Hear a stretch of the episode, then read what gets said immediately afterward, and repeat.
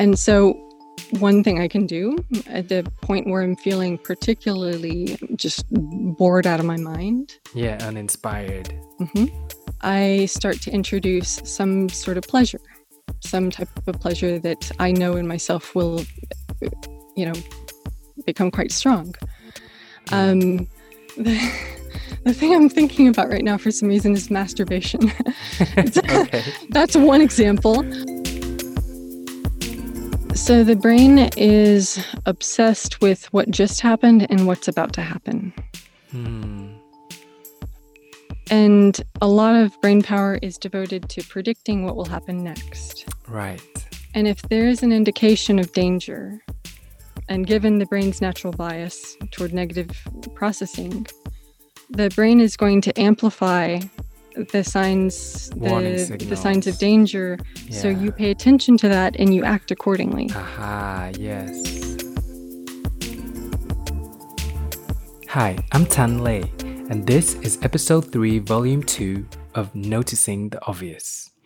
My guest is Dr. Melissa Farmer. She's a clinician scientist with roots in sexology, pain research, and neuroscience. She's also a co founder of a Finnish American health tech startup company. She's joining me now from Chicago. I really enjoyed talking to Melissa because one, she knows so much about the stuff that I'm interested in, and two, she describes herself as an eternal student. There's so many topics we wanted to chat about in this episode, but we decided to keep it in the realm of how the brain treats information and how we can learn better and how the brain deals with pain. All right, so let's do it. Here's Melissa.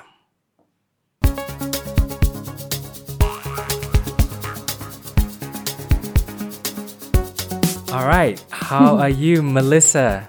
I'm excellent. How are you, I am really good. I'm so pleased you could do this. We've been talking about this for a few weeks. Yes. Okay, uh, let me ask you. Let's start off with can you tell me how do you describe yourself? Like, what do you do? Do you describe yourself as a neuroscientist or? It depends on who I'm talking with, um, because uh, certain words don't mean anything to certain people. Um, I guess I would say I'm a former researcher, um, and I have training in psychology and neuroscience and basic science. Right now, I'm a entrepreneur and sort of discovering that world, um, which is uh, so I left academia about a couple of years ago. Hmm. It wasn't making me happy. So I would describe myself as more happy than I've been in, in years.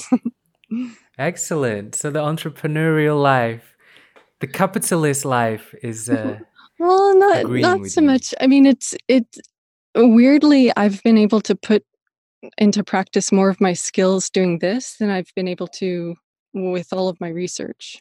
awesome. because originally with my research i had had the strategy of like i wanted to be able to answer any question so i obtained a really large variety of experience from you know animal work to you know therapy providing therapy to people. And the i ended up only being or only being able to use um, the more analytical part with brain imaging. And now i get these like just a problem is put in front of me. Hmm. it's like solve this. It's like yes. And i can just figure it out Can we talk about like one of my favorite talks that I've seen you give? And you know, I was just smiling the whole way through. I think I told you. So, uh, you talk about the birth and death of the pain engram, Yes. and I want to start with the magical four-hour encoding window, and this speaks to me because I see it a lot. I mean, I'm interested in how we learn, meaning how we encode new information into our brain. Uh, I see it in myself and I see it in other people all the time, which is we learn stuff and then it doesn't stick. Hmm. Excuse me. So, um, you know, when you said that, it, it even though it sounded really obvious, it spoke to me. So, can you can you talk a little bit about that? Why and how the brain acquires new information, and why does some stuff stick mm. and others don't? So the brain adapts to what experiences we hand to it in a way. So a lot of the memory mechanisms are uh, dependent on your experiences and how many times those experiences are reinforced. Mm. Uh, so, in a sense, repetition, but there are certain things that can sort of fast track the strength of a memory. And one of those things is emotion. It can be strong positive emotion or strong negative emotion it biologically fast tracks that information to become a memory more quickly and to become a stronger memory. Hmm. Th- this is why, if you pair strong emotions with something you're trying to learn, you're more likely to remember it. Uh, mm. For instance, if you're ever on a roller coaster with someone, uh, you might mm. think that they're more hmm. attractive. There's a study on that, actually.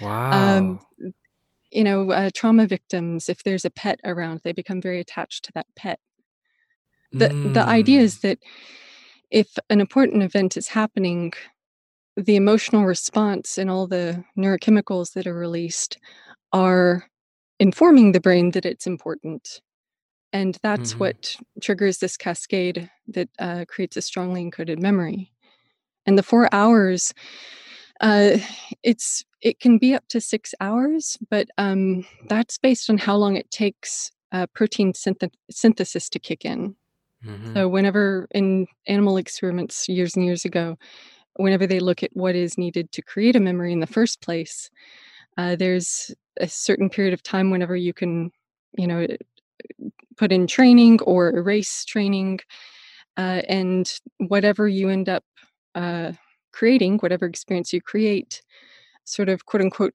solidifies or becomes less labile after six hours, because that's whenever protein synthesis begins to occur in the hippocampus, and that mm-hmm. process mm-hmm. lasts two weeks. So, mm-hmm. in a sense, memories, you could argue that especially emotional memories, take two weeks to mature. And you see this. Uh, uh, you see this two week window in a lot of strange places in science. Um, off the top of my head, I can't think of any, but okay. um, but uh, just pay attention to the two weeks um, because uh, you'll hmm. you'll see whether it's a behavioral study. There might be a treatment of okay, for example, uh, therapeutic writing paradigms. Um, you tend to see a change in symptoms after two weeks of writing about thoughts and emotions in an emotional way. Mm. Um, and that is in turn related to improved immune function and greater capacity to cope with whatever trauma you were writing about. Okay, so knowing this information, how can we hack it? How can we use it to improve ourselves? So if I'm sitting and reading a book in a completely emotionless state, mm. how can I make sure what I'm reading sticks with me? Well, first of all, you need to know what turns you on, in a sense. Uh, wow. What What is a very quick way that you can trigger your sympathetic nervous response? So a little bit of the fight or flight that that mm. happens not hmm. only during negative situations but also positive situations. Maybe there's a song that just like really gets you going, or maybe it's a little bit of exercise. You can probably artificially induce it a little bit that way. Hmm. Um, if there is a maybe you have a strong emotional memory associated with a picture or with um, I don't know a video on your phone. Hmm. Uh, first, by priming yourself with that emotion and just really focusing on it, like savoring it, putting yourself in there. Because one of the tricks, quote unquote, tricks about these uh, memory encoding processes is that the deeper you engage with the memory, the stronger you can affect it. And that goes for not only creating a strong memory or adding a strong memory to another strong memory, it also applies to watering down a strong fear memory yeah. that you don't want. Yeah. So the idea is that um, if you're able to purposefully engage positive, strong emotion, uh, you'd be able to encode that information better. Fear is a better teacher, unfortunately. So if you were really uh, set on remembering something, uh, creating an experience that induced fear would be more effective. Wow. Our bo- our brains are naturally oriented toward negative emotion because it's more important. Oh wow, that's so well put. Because I was talking to a friend about this just today, and what you just said, that last sentence, our brains are designed to It's, notice yeah, we have negative emotions. Yeah, but I mean, in terms of our ancestors, the ones that were, I don't know, smelling the roses uh, and focusing on positive things rather than the ones that were running away from the tiger or the lion, uh, Mm, there was one group that got caught, and the more cautious uh, group uh, that was focused on, survived. yeah, exactly. So our natural there, it's unclear what the proportion is. I've heard two to one uh, importance for negative to positive emotion, but depending on the experiment you run, it varies. But the idea also is that if there's this inherent ratio of importance of negative to positive emotion, to Mm, counter it, you need to add, for instance, twice as much positive reinforcement to get neutral. So it also suggests that if you're trying to um, replace or uh, revise negative emotion, you have to work quite a bit harder to replace that with positive emotion that is strong enough to counter the valence in your brain. wow. And I think that one way you can sort of jump up a few rungs is uh, by focusing on certain positive emotions that, uh, like compassion, um, uh, gratefulness, because all of these emotions also have body states associated with them. And the sort of social emotions are the ones that have the most diffuse body representation associated with them and that you sort of feel good all over. Mm. So, So, that's a example? hypothesis. I have no proof for that. What's an example of a social emotion? um, uh, for example, compassion. There are emotions that we experience about ourselves, and then there are emotions we experience by virtue of our relationship with other people. And that's Mm, said really uh, com- in a complicated way for a purpose, in that we we synchronize with other people through through empathy and through our through our own awareness of our body state.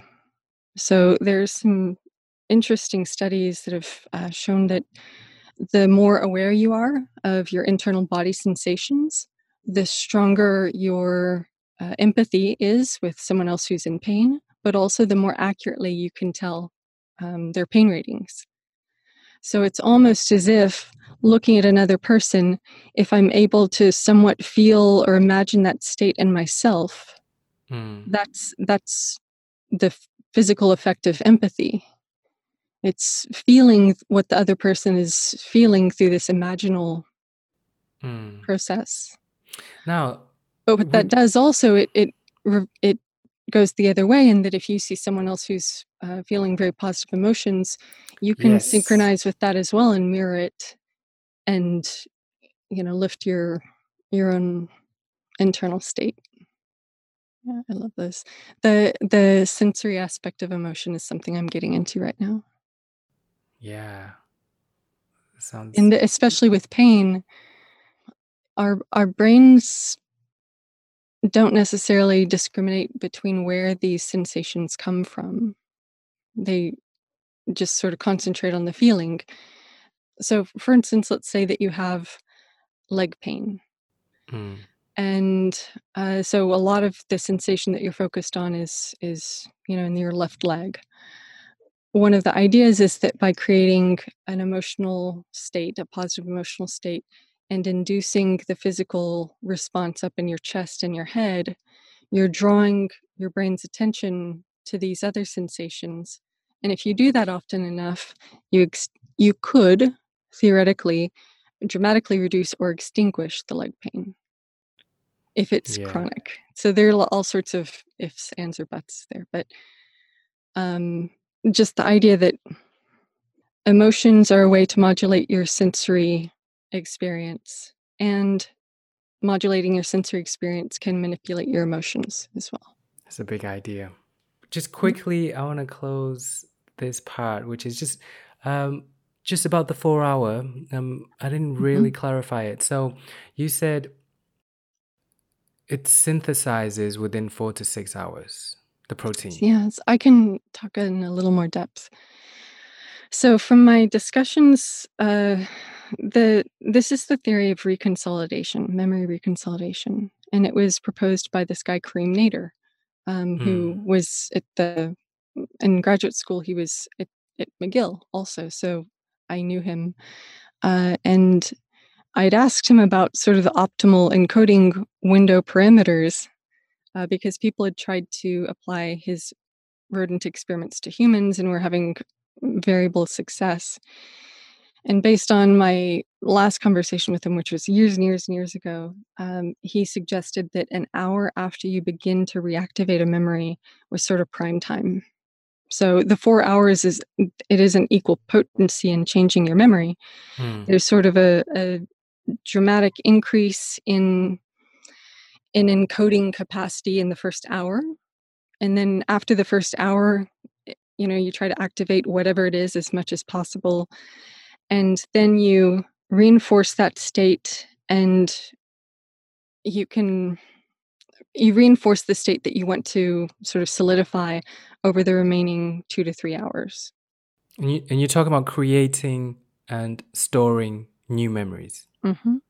okay so an example might be um, would you like a, a trauma example or a happy example Oh, give me a happy one, please. Okay. Uh, let's say that I want to, let's say that I want to um, like a subject more. I'm really getting bored Okay, with this really thing that. I'm reading. And so, one thing I can do at the point where I'm feeling particularly just bored out of my mind, Yeah, uninspired. hmm I start to introduce some sort of pleasure some type of pleasure that I know in myself will, uh, you know, become quite strong. Mm. Um, the, the thing I'm thinking about right now for some reason is masturbation. okay. That's one example. But and I'm also... thinking that's a natural. I mean, I'm also thinking that's a that's what most that's a natural tendency when you're bored. You want to do something that's fun.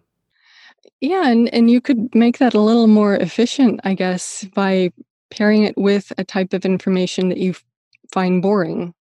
Uh, because the idea is that as you, whatever you do to escalate your, um, your Excitement. yeah, your arousal state, your sympathetic arousal response, Okay. as you increase that, and as you m- maintain a sort of the positive valence that, that it's a, a positive experience, whatever you do to get there is the right stuff. So you can do this behaviorally, you can do this with medications, but even just behaviorally, getting really excited about something. Mm. Uh, so let's say maximum boredom is time zero. Uh, masturbation begins and peaks uh, one hour later. You continue to engage with the boring material to where that boring material is now linked with this pleasure in your body. Hmm. And let's so, say, uh, oh, sex is such an easy example. Let's say then you have ahead. an orgasm Yeah. and you feel great. Uh, there's a period of satiety and reward encoding after that. So But then do you want to come back to the work? well, yeah, then you spend the next after after that happens, you spend the next couple of hours reading back over the material that you want to remember. Wow. Okay. So all these people, I don't know, student, all these other people who are studying and working, and then they hit a brick wall, and then they go and spend. I mean, you said an hour, but let's say these other people spend 15 minutes spending some alone time, and then they come back. That's actually beneficial for them, you're saying? Oh, yeah. Well, it's beneficial if they want to remember that that piece of um, information that they began with.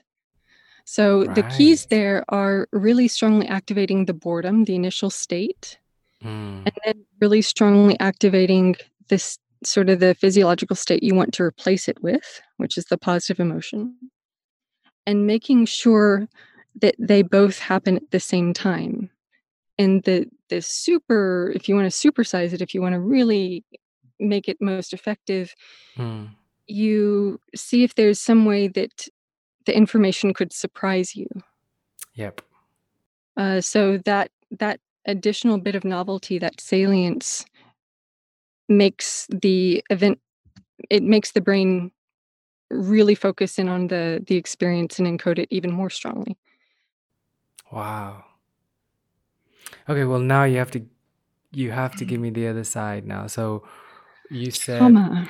uh, the happy one- yeah, the trauma. So with trauma, I'm guessing you want to suppress it. You don't want to remember it. Exactly, which is which is reinforcing the power of it. It's reinforcing the the fear associated with the memory. So in a in a way, the best way to reinforce a, a traumatic memory is to not interact with it at all. Actually, I can't say to either that or you're interacting it with like it's PTSD and it's uncontrollable. You're you can't control how you're interacting. It's just sort of invading your your your life. Um, the the thing is that whenever traumatic things happen to us, uh, just to cope with it, we often push it away or you know create some sort of internal uh, parcelation to where we don't have to deal with what that really was, Mm. and that's protective. But it also often creates habits that you know over the course of years are no longer helpful. And so that's one of the goals behind, for example, uh, working with people with trauma um, to associate or to uh, first differentiate what is the memory and what is you now, and then to face parts of it in a way that you're comfortable with. So not Mm. all at all at once in a forceful manner, um, and to create meaning from it. So there needs to be an association, a linkage between the parts that didn't have often people with traumatic memories may remember what it looked like, but they don't remember what they thought. Or they might remember what they felt, but they don't remember what was said, what was said. And part of the treatment for traumatic memories is bringing all of those components together, which is sort of like getting all the edges of that web activated to Hmm. where you're able to introduce um, both physiological calm by you know deep breathing or or meditation or Mm. medication um, but also using that as an opportunity to recreate the story of what that was in your life Okay, wait. So I have to ask an obvious question. So you're saying traumatic memories, we've pushed them away so we can barely remember little bits and pieces. We remember, you know, some details, but we've blocked out a lot of details. Mhm. So why do we need to recall it all? Because you said the treatment is to bring it all back. Why, why is that necessary? If it's blocked away, isn't that a good thing? Well the problem is is that it's very hard to fully lock something away uh, it Mm, sort of bleeds out into normal life Uh, mm, it creates patterns, uh, expectations of how you think other people will respond to you or act. So it can mhm. affect romantic relationships and work relationships, in that it creates a, a template of ha- this is how people are, and this is what I need to do in order to either stay safe or to be loved by other people. Right. So people, even for those people who feel like they've dealt with it, they've removed this trauma out of their lives, it's in the past, it's gone. Even for those people, it might be creating some negative effect in their current relationships with humans that they might not be aware that this thing is the thing that's causing it. It's possible, um, but also uh, they might not be ready to face it, and that's okay too. And that you're sometimes First of all, these memories are encoded at the age at which at which they happened. So if someone was uh, sexually abused whenever they were eight, they remember it as an eight year old with eight year old mm. reasoning. Mm. So the solution to going back to that kind of memory is very different from if it happened, you know, a year ago right. with your adult mind. So you'd then have to look at what kind of comfort, what kind of healing would an eight year old child need right to be able to deal with this and how much could they handle how much could you handle at that time so there are dramatic ways to do these memory interventions and then more gentle gradual ways so that's the desensitization in therapy it's known as desensitization versus flooding is the psychological term for all or nothing let's look at your your trauma right now and relive it and work through it until you're just you know, okay. Yeah. Now, I always wonder like, I can understand the kind of person who realizes this and then seeks help. I mean, I can understand that. But what about those people who don't realize this is what they need and they just have a, you know, they just have crappy relationships everywhere. They just completely, you know, miserable, but they don't know why. Absolutely. Um, for those individuals, first there has to be the motivation in Yeah, that will it do they feel like it would even benefit them? It's not a, a- in terms of like, well, do they, you know, do they have the guts to face it? It's not Mm, about that. It's it, is this something that has created enough, you know, turmoil in their life that they want to address it and are starting to look for um, explanations. mm, So that needs to happen first and then usually some sort of objective helper is mm. useful in helping uh, them to shift their viewpoint of something that like a meaning that is very set in their mind like this is how the event happened. Someone from a different perspective is often needed to shift to shift how an event Absolutely. is seen. Totally get it. And yeah. and it's how the event is seen that leads to the healing. It, you know you don't go back in time and change what happened. You make sense of it and and work through some of the feelings a lot of the, feel, the feelings that are sort of stagnant and still there i mean i there are some people who are more insightful than others and you eh, mean about themselves? Yeah, and it's and it's I you can't blame someone for not being a certain way. Mm-hmm. Um, you know, you you can look to their history, like maybe they weren't raised to express their emotions very much. A lot of mm. men in the U.S. for sure are like that, mm. uh, and that if they aren't ever, if they cry, they're called sissies. Mm. Um, I think that's men around know. the world. Well, and and that that I, f- I feel that has an awful effect on men because it Yeah. creates very few situations where a man can be emotional. One of those situations, this is one of the insights I had from uh, whenever I was doing couples therapy. Uh, some of the men who would come in, the, the only way they knew to express emotion and intimacy was through sex. Mm.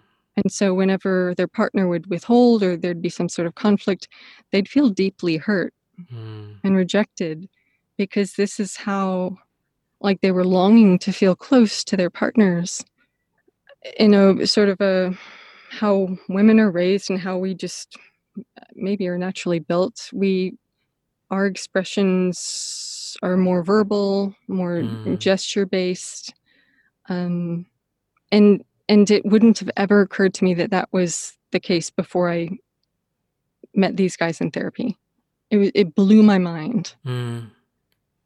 that sex might be the primary form of intimacy. And it's not just about getting off it's about feeling close because they don't know how else to yeah. feel close. And that's the only time it's okay to be close. Yeah to be vulnerable. And you're expected to be vulnerable. It's okay to be vulnerable. So you can imagine so many people because we talked about you know, that kind of trauma from the past, if it's really big, then you can imagine that being that being a strong enough motivating factor for you to seek help. And if it's small, then you're fine.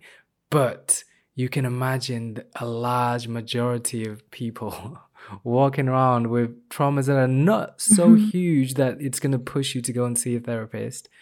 Yeah, but there's. But, you know, just in that middle ground where it's just causing you enough damage, but you don't realize what's damaging you. The thing is, is everyone at some level, most people deep down do feel damaged. Yeah, most and, people. And these are, sad? well, but it's these are events that often happen whenever they were kids and they had the understanding of a child, mm. where you know maybe they felt shame, and they didn't need to feel shame, but their parent didn't know to reinforce. Oh, this is okay if you exactly you know exactly. shit yourself. That's that's natural. This isn't your fault. Mm. And so you'll find that underneath a lot of people, it's in CBT, cognitive behavioral therapy, it's called a core belief.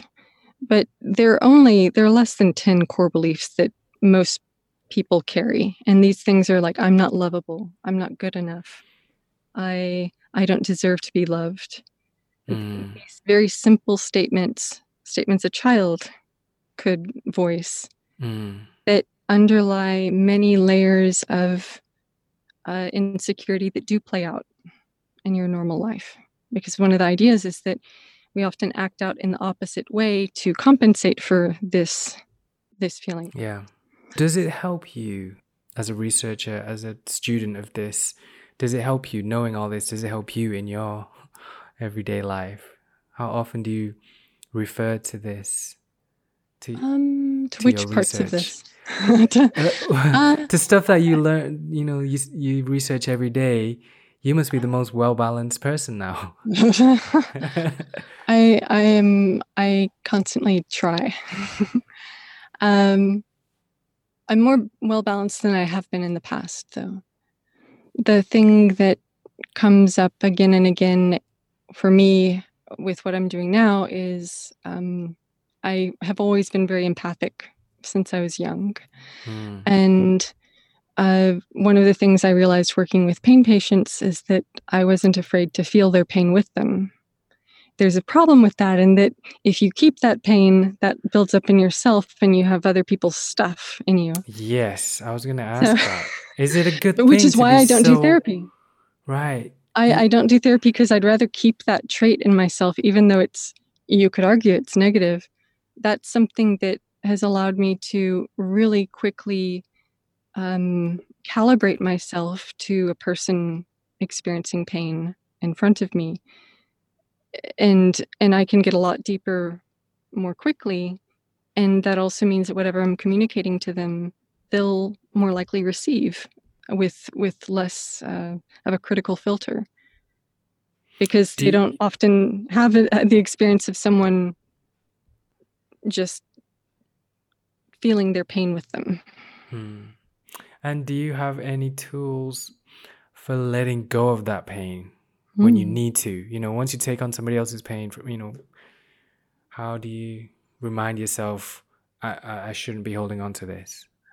Well, I've gotten a lot better over the years. Um, but I, a good uh, sauna yeah. will work uh, in that um, there have been times after sort of dealing with someone's stuff, I've you know gone through you know sort of the hot cold pattern, and okay. during the rest period in between, there's just emotions that are coming up that aren't mine, and it's just sort of like getting out. Um, there's no way to describe this that doesn't sound hokey. uh, no. But uh, for instance, uh, having a bath with sage and Epsom salt and baking soda and okay, just listening to music. At all. This is concrete tactics. I love it. um, also, just deep breathing uh, and um, doing heart meditations have helped quite a bit. Uh, so it's a certain type of meditation where you imagine yourself breathing in and out of your sort of your heart center, and I don't know what it does, but it it makes me feel good.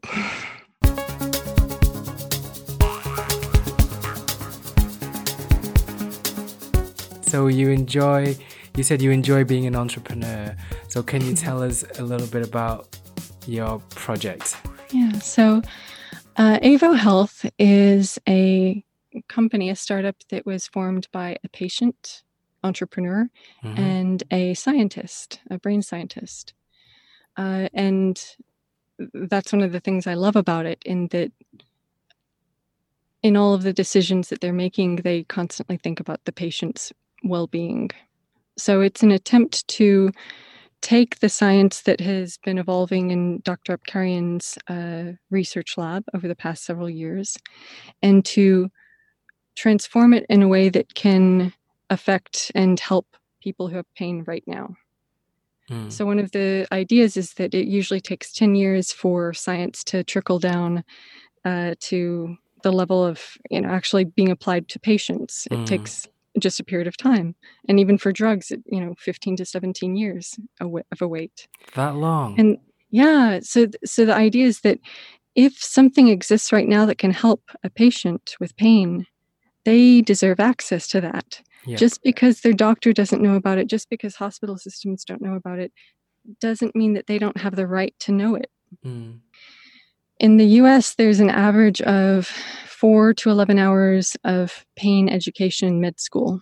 Mm. And most of that is acute, sort of normal pain processing and uh, use of opioids following surgery. So the average doctor is not a pain expert. Right but we have this sort of blind faith that all doctors know everything. Yep. So it, it's they that's one of the reasons why um you know we put this this company together because the patients weren't getting access to data that actually exists you know findings that actually exist like you know we have we're able to predict with over uh, 80% accuracy whether someone's going to have pain in a year. Wow. You know, we can, we, all this knowledge exists and it's not being used because it isn't being disseminated properly and it isn't being understood. And, you know, in the meantime, people are living years of their lives in pain. So this is ultimately attempt to fast track patients' access to knowledge that scientific knowledge that is here right now and as it evolves. I expect a lot of the people who look at our app to be quite cynical. Yeah. And it's written in a way that assumes that. Um, so I think the hardest thing is would be for someone to open up to the idea that it is okay, it's safe to hope a little. Because it's a very dangerous it's it's a dangerous heart space and that if they open themselves up they make themselves vulnerable to another demoralizing disappointing experience where they it just reinforces their you know belief that they're destined to suffer you know they they'll never get rid of this pain yeah that's a yeah. So it's a self preservation tactic to be cynical. It's yeah. So I, mean, I think that's the biggest hurdle. Yes, the biggest thing to overcome. Self preservation. That's a great point. I'm just wondering how. I think once, just like we said earlier, once you've accepted, once you've done the self diagnosis that you are in pain, I think it's easier for you to go and search for a solution.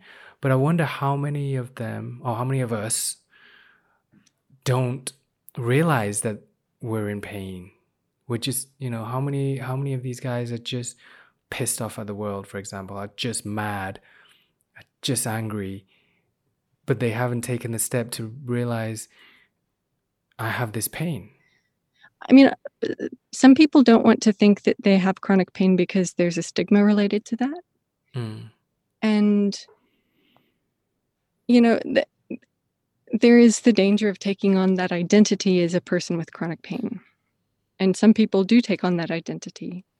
And it's it it is a it's like admitting you're an addict. Not to say that this is like a, an addiction, but it's absolutely it's facing it's a admitting really you have a problem, deep um, problem, yeah, that that requires help that you can't manage right yourself. and and i'm just imagining not i'm just imagining a lot of people unwilling to do that it's possible. Um, because once like you're willing to do it it's easy. Then you go and you're looking for solutions.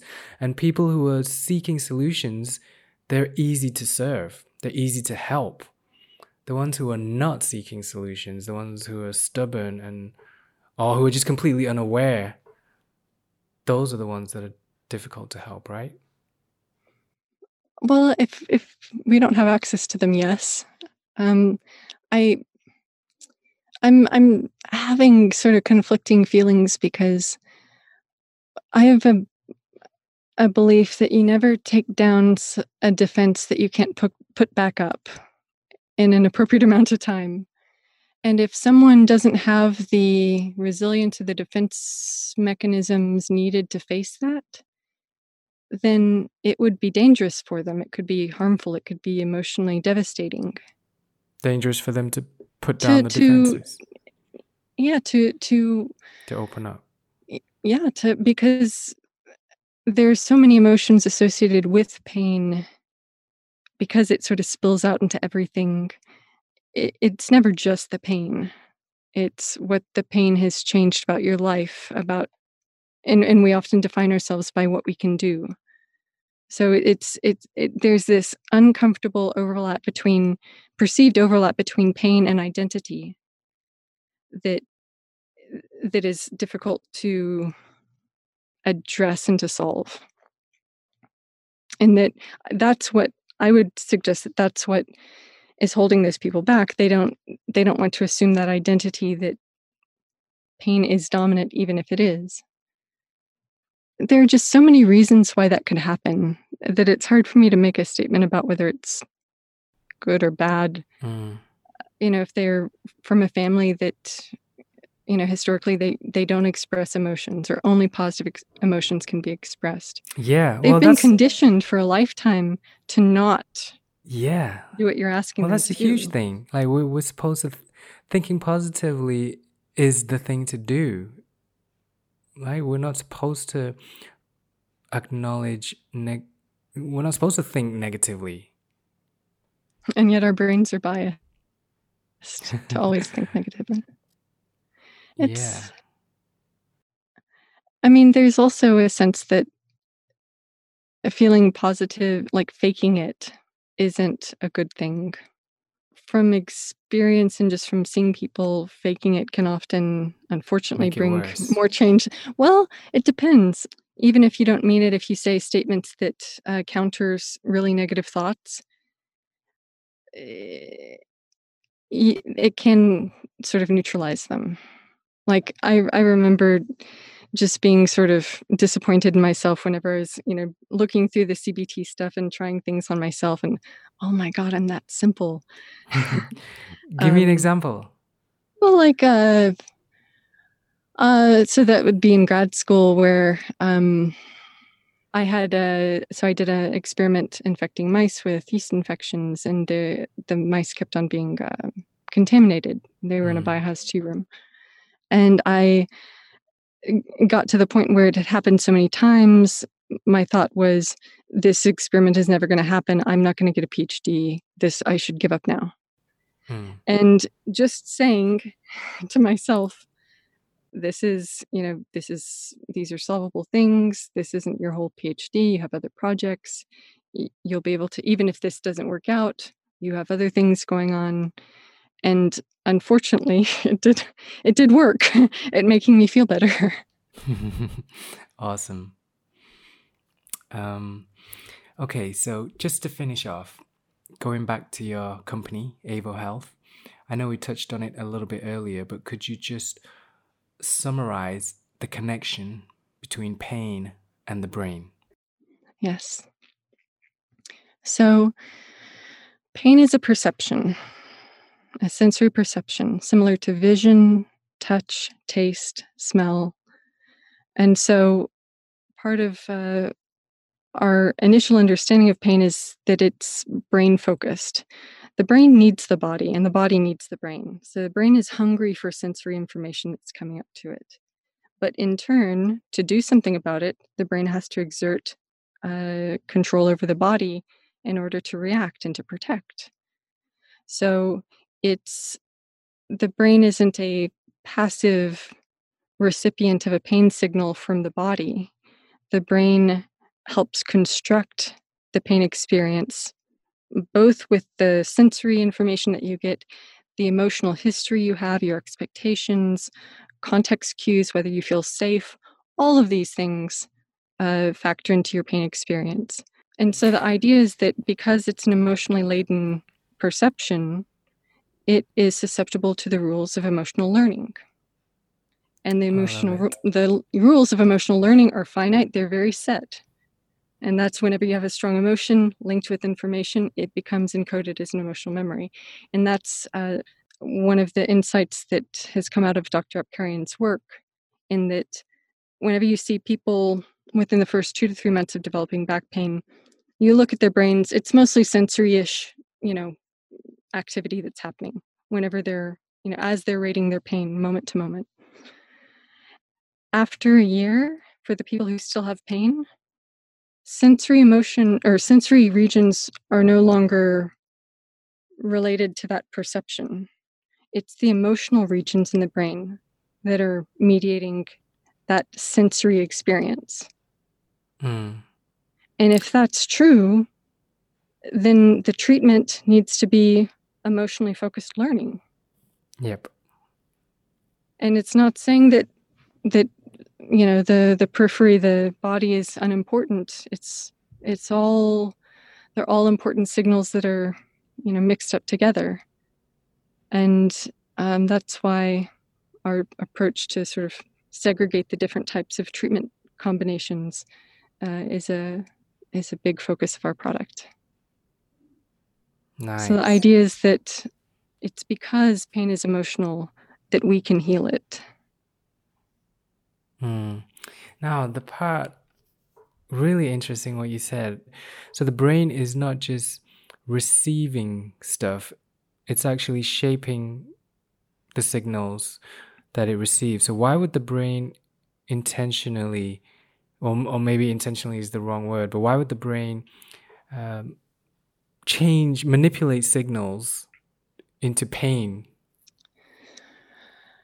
If it if so the brain is obsessed with what just happened and what's about to happen. Hmm. And a lot of brain power is devoted to predicting what will happen next. Right. And if there is an indication of danger, and given the brain's natural bias toward negative processing, the brain is going to amplify the signs the, the signs of danger yeah. so you pay attention to that and you act accordingly. Aha yes. So it, the i i don't think my personal theory of chronic pain is that it's beautiful emotional learning it's hyper learning the body's done exactly what it's supposed to do. Mm. You know, the the receptors have enhanced the signal, the spinal cord has amplified it, the brain is paying attention to it. If this were any other type of learning, it would be it would just be masterful. Mm. But because it hurts, mm. we think of it as pathological. In fact, it's an example of our, our bodies and brains working beautifully together to amplify signals that that are could endanger our survival. Great. Really well put. Thank you so much, Melissa. You're welcome.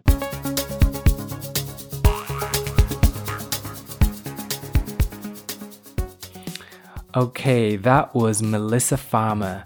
You can find links to her work on my website, noticingtheobvious.com. I also appreciate all feedback from listeners, so please send me a line to say you enjoyed it or whatever else you want to say. Do you want to hear more from Melissa? Do you want to hear more from other guests? Let me know. www.noticingtheobvious.com. All right, that's it from me. Thanks for listening. I'm Tan Lei, and join me again next time.